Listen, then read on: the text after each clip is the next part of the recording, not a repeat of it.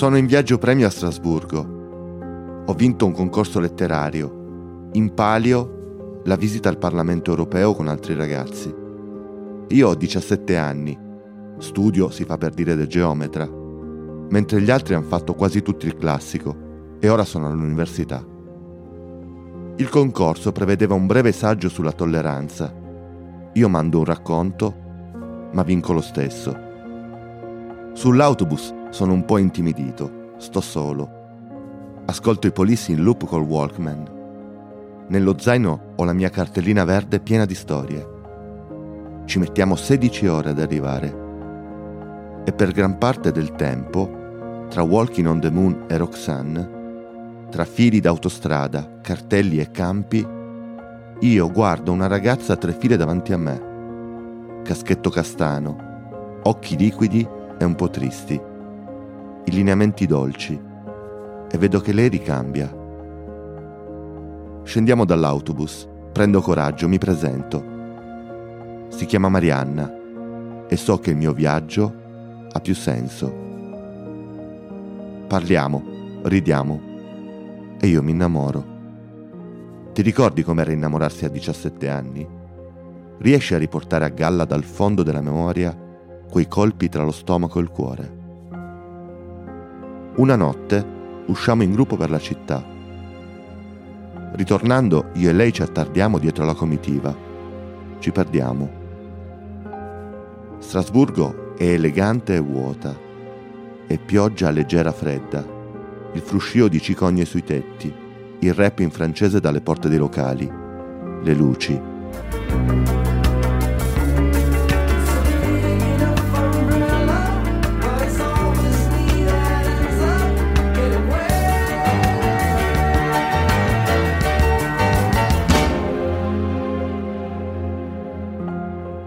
Chi brucia, le dico spavaldo, ripetendo ciò che ho letto su di un muro fuori dalla mia scuola, il Guarini di Torino. Chi ama brucia, le scrivo sul braccio col pennarello. E lei lo scrive a me.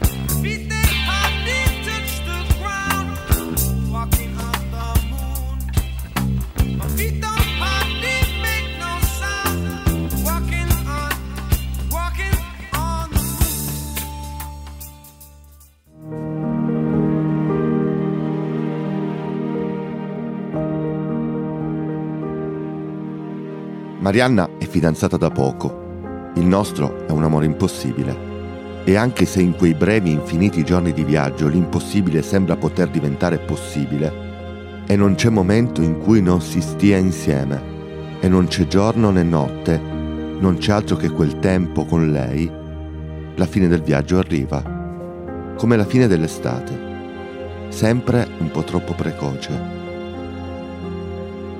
Mi ricordo di averla salutata per ultima davanti a Porta Nuova, tra tante persone, le famiglie, i compagni di viaggio, e Torino che non era Strasburgo, non gli assomigliava per niente a quella scatola di tempo che ci ha fatto conoscere. Marianna abitava lontano, in un paese tra le colline, troppo lontano quando hai 17 anni.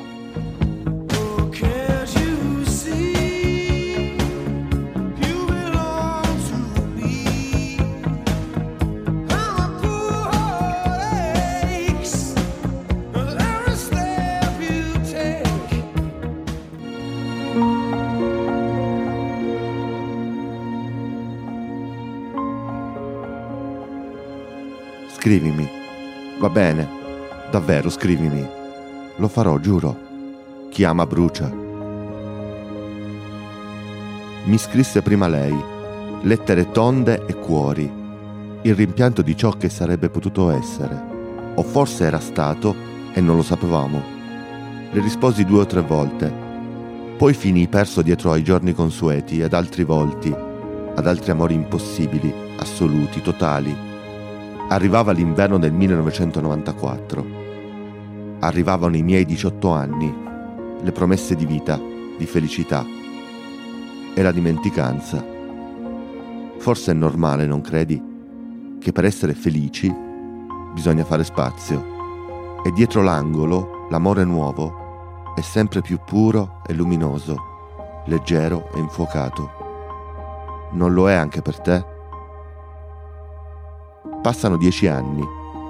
Trovo a casa dei miei la scatola in cui tenevo tutto. Dentro le lettere di Marianna, le nostre foto, le sue foto, i suoi occhi, il caschetto il braccio con la scritta chiama brucia. Recupero l'indirizzo sulle buste, le scrivo. Ti ricordi? Ti ricordi quella notte in cui ci siamo persi? Ti ricordi come eravamo? Cosa ci siamo detti? Cosa ci ha fatto innamorare? Le dissi che avevo trovato le lettere e avevo pensato a lei, che mi capitava di pensare a lei. Quella storia impossibile, in fondo inconclusa, dalla fine precoce, quanto era stata perfetta e quanto lo era ancora nella memoria.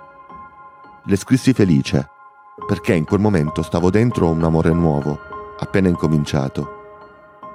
E la malinconia e la felicità di essere tristi, ma solo quando la puoi sopportare, quando sei già felice. Chiama brucia, conclusi così la lettera. Era la nostra parola segreta. La risposta arrivò qualche giorno dopo. A scrivere era sua mamma. Mi ringraziò moltissimo. Mi disse che la mia lettera era molto dolce e che Marianne avrebbe apprezzato tanto. Ma non c'è più, mi disse. Un incidente stradale con il suo fidanzato la notte di Capodanno, qualche anno fa. Aveva 21 anni. Non le ho mai risposto.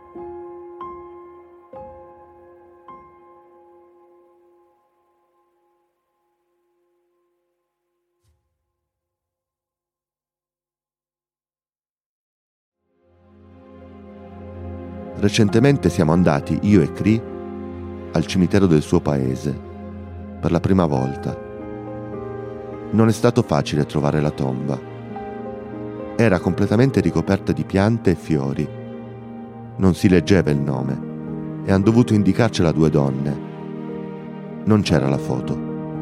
Ho preso dei fiori di campo da un prato venendo e li ho posati su quel tappeto verde che ricopriva la pietra. Il tuo ricordo mi parla sempre e brucia ancora. Come chiama?